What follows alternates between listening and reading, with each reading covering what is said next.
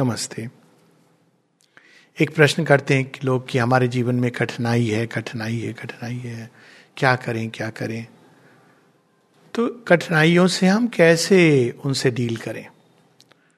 पहली चीज है कि कठिनाई का सही मूल्यांकन करें। कई बार हमारा माइंड कठिनाई को कई गुना बढ़ाता है। माइंड एक एम्पलीफायर है। कठिनाई इतनी होगी, जिसको कहते हैं राई का पर्वत बनाना। कुछ लोग हैं जो पर्वत को भी हो रहा है, अरे क्या है ये पहाड़ चढ़ना है, चढ़ जाएंगे। ऐसे लोग होते हैं, आप उनकी कंपनी में रहेंगे तो बड़े कभी कभी परेशान हो सकते हैं। अरे वहाँ चलिए, पास में छोटा सा एक पहाड़ी है, बड़ा सुंदर दृश्य है। मैं एक बार हो चुका है मेरे साथ, चला गया मैं, पहाड़ है तो मैंने कहा आप इस पर चढ़ने के लिए मुझे कह रहे हैं, कुछ नहीं है आपके लिए, कुछ नहीं है, ठीक है। देन आई टुक इट कि ये मेरे स्टेमिना और एंड्योरेंस का एक इम्तहान है, चलो चढ़ो।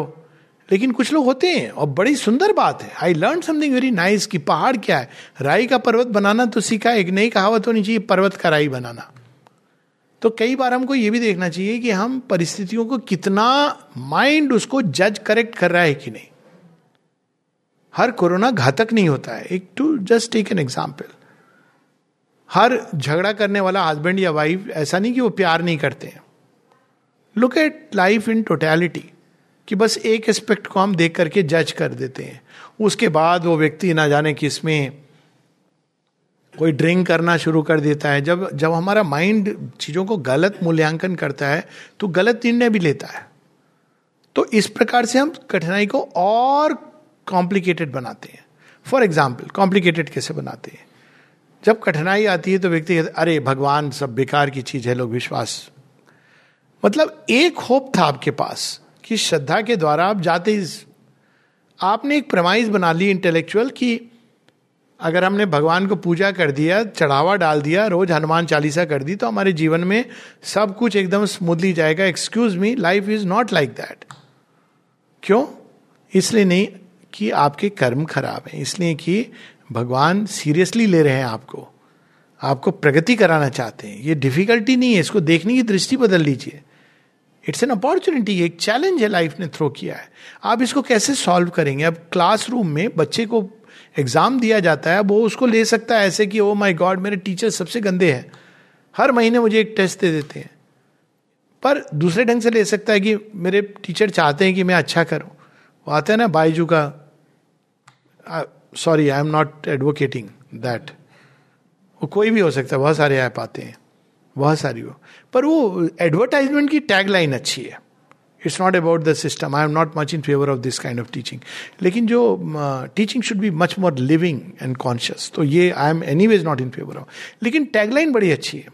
वो टीचर कहता है मैं तुम्हारा दोस्त नहीं हूँ, मैं तुम्हें यहाँ पढ़ाने आया हूँ, तुम सक्सीड करोगे तो ये मेरी विजय होगी। ये जो भाव है ये बड़ा इंटरेस्टिंग भाव है कि जब वो कोई व्यक्ति सीरियसली लेता है, भगवान जब हमें सीरियसली लेते हैं तो चैलेंजेस देते हैं, वो हमारे लिए अपॉर्चुनिटीज़ हैं, क्योंकि वो चाहते हैं कि हम ग्रो करें। तो उसको देखने की दृष्टि बदलनी चाहिए।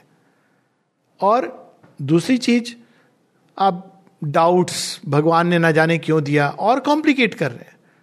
और एक और कॉम्प्लिकेशन होता है, तुम्हारे कर्म हैं। अब ये एक ऐसा कर्मिक लॉ को जब हम इन्वोक कर देते हैं तो हम एक ब्लाइंड सैक में चले जाते हैं।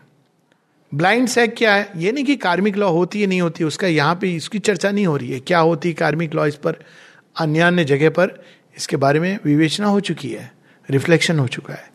लेकिन जब आप कहते हो कि भाई तुम्हारे कर्म है, तुम्हें भोगने हैं, तो आप क्या करते हो? आप एफर्ट नहीं डालते हो। क्या पता भगवान ये चाहते हो कि आप एफर्ट डालो। सावित्री की पूरी कहानी ये है। यदि कर्म है भी, इंटरेस्टिंग बात कार्मिक लॉ में यह है कि अगर किसी पास्ट कर्म के कारण आपका वर्तमान ऐसा है तो कार्मिक लॉ ही कहती है कि आपके वर्तमान के कर्म भविष्य को बदल सकते हैं। पुरुषार्थ। तो कार्मिक लॉ का मतलब ये नहीं होता है कि भाई मेरे जीवन में पुराने कर्म है तो मुझे झेलना पड़ेगा। ये आपकी उसमें डाली हुई चीज है। आपने कोई चीज अधूरी छोड़ दी थी, कार्मिक लॉ आपका ध्यान दिला रही है कि भैया इसको भी निपटाते चलो, भविष्य में जाना है ना, ये एक बेड़ी बंधी हुई है। तो जब इस तरह से हम देखते हैं तो हम समझते हैं कि कोई चीज़ है जो हमने अधूरी रह गई है, जो हमने पूरी नहीं करी है, वो कार्मिक लॉ के घटनाक्रम परिस्थितियों के रूप में सामने आई है. Take it like that, there is something that I am yet to do, yet to learn and grow. That's karmic law का मतलब ही यही है कि अब हम सही एफर्ट देंगे ताकि हम भविष्य में जाएं. कुछ लोग सकम कर देते हैं, हम क्या करें, भगवान की मर्जी है. ऐसे भगवान बस मॉन्स्टर है, आपको दुख पीड़ा कष्ट देने के लिए बैठा हुआ है, कदापि नहीं. लेकिन यदि हम इस भाव से जीवन में डिस्पेयर, डिप्रेशन, कुछ लोग तो आत्महनन कर देते हैं. तो आपने क्या किया, वो समस्या आई थी किस लिए, आपको विकास की ओर ले जाने के लिए. क्योंकि समस्या जिस लेवल पर है उस लेवल पर उसका समाधान नहीं है. समाधान के लिए you have to climb one step higher. ये एक जीवन का ऑलमोस्ट अकाट्य नियम है, इंक्लूडिंग इलनेस. आप कहेंगे कैसे, हम तो डॉक्टर के पास जाते हैं, ठीक हो जाते हैं. हाँ, पर रोग की संभावना वापस आती है. आप देखिए, एक बार मनुष्य जब फंस जाता है चंगुल में, जाता है शुरू में एक हल्का ब्लड प्रेशर, फिर डायबिटीज आती है, कोलेस्ट्रॉल आता है, हार्ट की, क्योंकि अब वो आपने जो लाइफस्टाइल चेंज करने के लिए वो आया है, वार्निंग हो नहीं, we are not picking up that cue. तो evolution is the way to get over difficulties, get past the difficulty. और उसमें सबसे बड़ी बात है, माता जी बताती हैं कि don't think about the difficulty. शेरविंद इसको बार बार की, it is a subtle law of nature that difficulties increase if you think about it. ना खुद सोचो, ना अपने पड़ोसियों से तो बिल्कुल चर्चा मत करो. पड़ोसी आपसे कहे, अच्छा आपके जीवन में ऐसा हो गया, पीछे कह रहे होंगे देखो अच्छा हुआ हम बच गए, they will add to it. जब वही कहेंगे अरे अरे क्या हो गया आपके लाइफ में, इससे क्या फर्क पड़ेगा, आपको और तकलीफ होगी ना, पीड़ा होगी. ये कोई सिंपैथी नहीं है. शायद ही कोई ऐसा होता है जो कहे अच्छा ये है, ठीक है, I will stand by you. हम एक उपाय ढूंढते हैं इससे बाहर निकलने का. ये होती है एक मित्र का, सही मित्र का काम. वो जंजीर पिक्चर में जो दिखाते हैं कि ठीक है we are, your challenge is my challenge, ये बड़े रेयर होते हैं मित्र. तो ये सबसे शेयर करना कि भाई शेयर करने से दुख हमारा कम हो जाएगा, कई बार बढ़ जाता है. क्योंकि आप कॉन्स्टेंटली, आप देखिए किसी के जीवन में कोई मृत्यु हो जाती है, अकाल मृत्यु पीड़ा की चीज़ है, तो कई बार लोग कैसे दुख संवेदना जताते हैं, जाके क्या हो गया था, अच्छे भले थे, अचानक कैसे चले गए. अब एक व्यक्ति को आपने बताया, अब जस्ट इमेजिन कि उस व्यक्ति को 100 लोगों को ये रिपीट करना हो. कभी कभी लगता है better he records it and puts it somewhere कि आप वहां सुन लीजिए. यूट्यूब पर है क्या हो गया था. अब क्यों ये पूछ रहे हैं, हो गया ये, अब ये पूछ के क्या मिल रहा है. आप ये बोलिए ठीक है कोई बात नहीं है, life moves on, show him the way to the future. ऊपर से और टिप्पणी होगी, हार्ट अटैक कैसे आ गया, हो तो बहुत यंग थे, सबको पता है नहीं आना चाहिए था, हो गया ये घटना, इट्स ओके. डॉक्टर को नहीं दिखाया था, किसको दिखाया था, अच्छा वो डॉक्टर अच्छा नहीं है, all these kind of things. So ऐसे लोगों से सावधान रहिए, बच के रहिए. ऐसे मित्रों से शत्रु भले, जो आपको मुंह पर कह देंगे कि भाई लाइफस्टाइल उनका जैसा था ये होना था. आपको बुरी लगेगी बात, लेकिन हो सकता है आप अपने जीवन में इंप्लीमेंट करने की चेष्टा करोगे. तो we must be very careful कि हम डिफिकल्टीज पर जितना ध्यान देंगे, जिस चीज पर ध्यान देंगे वो बढ़ेगी. वो चेरोकी लीजेंड है ना कि दो वुल्फ झगड़ा कर रही हैं. वो बच्चा पूछता है पापा एक मैंने सपने में देखा, एक सफ़ेद और एक काली वुल्फ झगड़ा कर रही है, कौन जीतेगा. तो पापा कहते हैं कि जिसको तुम भोजन खिलाओगे. उतादी का एक एक्चुअल ड्रीम है जहाँ वो देखती हैं कि एक बड़ा भयानक काला नाग और एक दूसरी ओर एकदम गोल्डन वाइटिश कोबरा, दोनों आपस में लड़ रहे हैं. तो उन्होंने माता जी से पूछा, माता जी ने कहा yes they are both sides of your nature. तो मां क्या करूं, लीन ऑन द ग्रेस, दोनों एक ही व्यक्ति के अंदर है, लीन ऑन द ग्रेस. तो आप जब ग्रेस की ओर, let me increase this part in me which is beautiful. अंधकार से लड़ जाओ, अंधेरे में क्या होगा, प्रकाश की बत्ती जलाओ. ये हम सब लोग होप को जलाओ, कोई नई चीज, कोई ब्यूटीफुल चीज में. लोग इतना वेट डाउन हो जाते हैं डिफिकल्टी से कि आगे नहीं बढ़ पाते हैं. Keep moving. कभी कभी ऐसा हो लगेगा कि आपको बांध दिया गया है सब जगह से, प्रिजन में है. शरीर बांधा जा सकता है, मन तो नहीं बांधा जा सकता है. आप मन की उड़ान को ऊपर ले जाइए। मन को भी अगर बांध दिया गया किसी तरह, आपकी स्पीच वाणी को बंद कर दिया गया, आप यहाँ पे भगवान को इन्वोक करते रहिए। तो जब हम ये भाव लेते हैं जीवन में, तब हम देखेंगे कि डिफिकल्टी धीरे धीरे वो मेल्ट हो जाती। ज़्यादातर डिफिकल्टीज हमारे नेचर के किसी भाग से आती हैं। जब आप आगे बढ़ते जाते हैं तो अपने आप कम होता होता होता होता छूट जाता है। कभी लंबा रास्ता होता है जब कोई बहुत ही बड़ा रेजिस्टेंस है, कभी छोटा होता है। तो लर्न टू एंड्योर। पैसेज है, बड़ी सुंदर पंक्ति है, पैसेज है सावित्री में, उससे हम लोग समाप्त करेंगे। नारद अशुपति का संवाद है। तो नारद कहते हैं कि कोई परमानेंट सॉल्यूशन तब तक नहीं है जब तक मनुष्य रूपांतरित नहीं हो जाता। प्लेन स्पीक, कोई डॉक्टर, कोई संत महात्मा, कोई ताबीज आपको परमानेंट सॉल्यूशन नहीं दे सकता है, क्योंकि इम्परफेक्शन है। इम्परफेक्शन का सॉल्यूशन एक ही है, दो है। या तो आप इस क्षेत्र को छोड़ के चले जाओ, डिवाइन परफेक्शन में मर्ज हो जाओ, ओल्ड वे, या आप इसको परफेक्शन में बदलते रहो, which is a long process but it's a much more better thing. तो तब तक मनुष्य क्या करे? तो नारद कहते हैं, in thy hard passage through a suffering world lean for thy soul support upon heaven's strength, turn towards high truth, aspire to love and peace, a little bliss is lent to thee from above. भगवान ने रास्ते के लिए थोड़ा सामान इंतजाम किया है कि आप कितनी भी पीड़ा में हो, एकदम जेल में जहाँ फांसी होने वाली है, कोई ना कोई ऐसी चीज आप स्मरण करके ही अंदर में कुछ हो सकता है। बड़ी से बड़ी भयानक परिस्थितियों में लिटिल ब्लेस, लिटिल जॉय।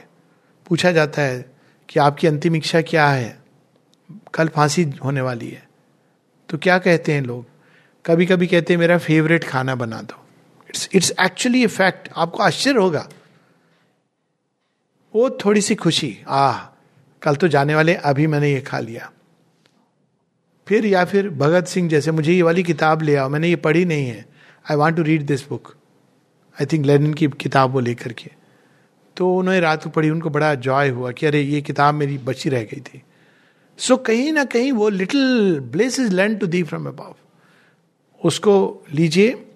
पर इन दाई हार्ट पैसेज, ये रास्ता सरल नहीं है, जीवन किसी के लिए नहीं है, केवल एक व्यक्ति के लिए नहीं, किसी के लिए नहीं। बाहर से दिखता होगा, लेकिन मुस्कान के पीछे कितने आंसू छिपे हैं कोई नहीं जानता। In thy heart passage through a suffering world lean for thy soul support on heaven strength. ईश्वर के ऊपर, यही है ना गीता कहती है, अनित्यम असुखम लोकम भजस्व माम,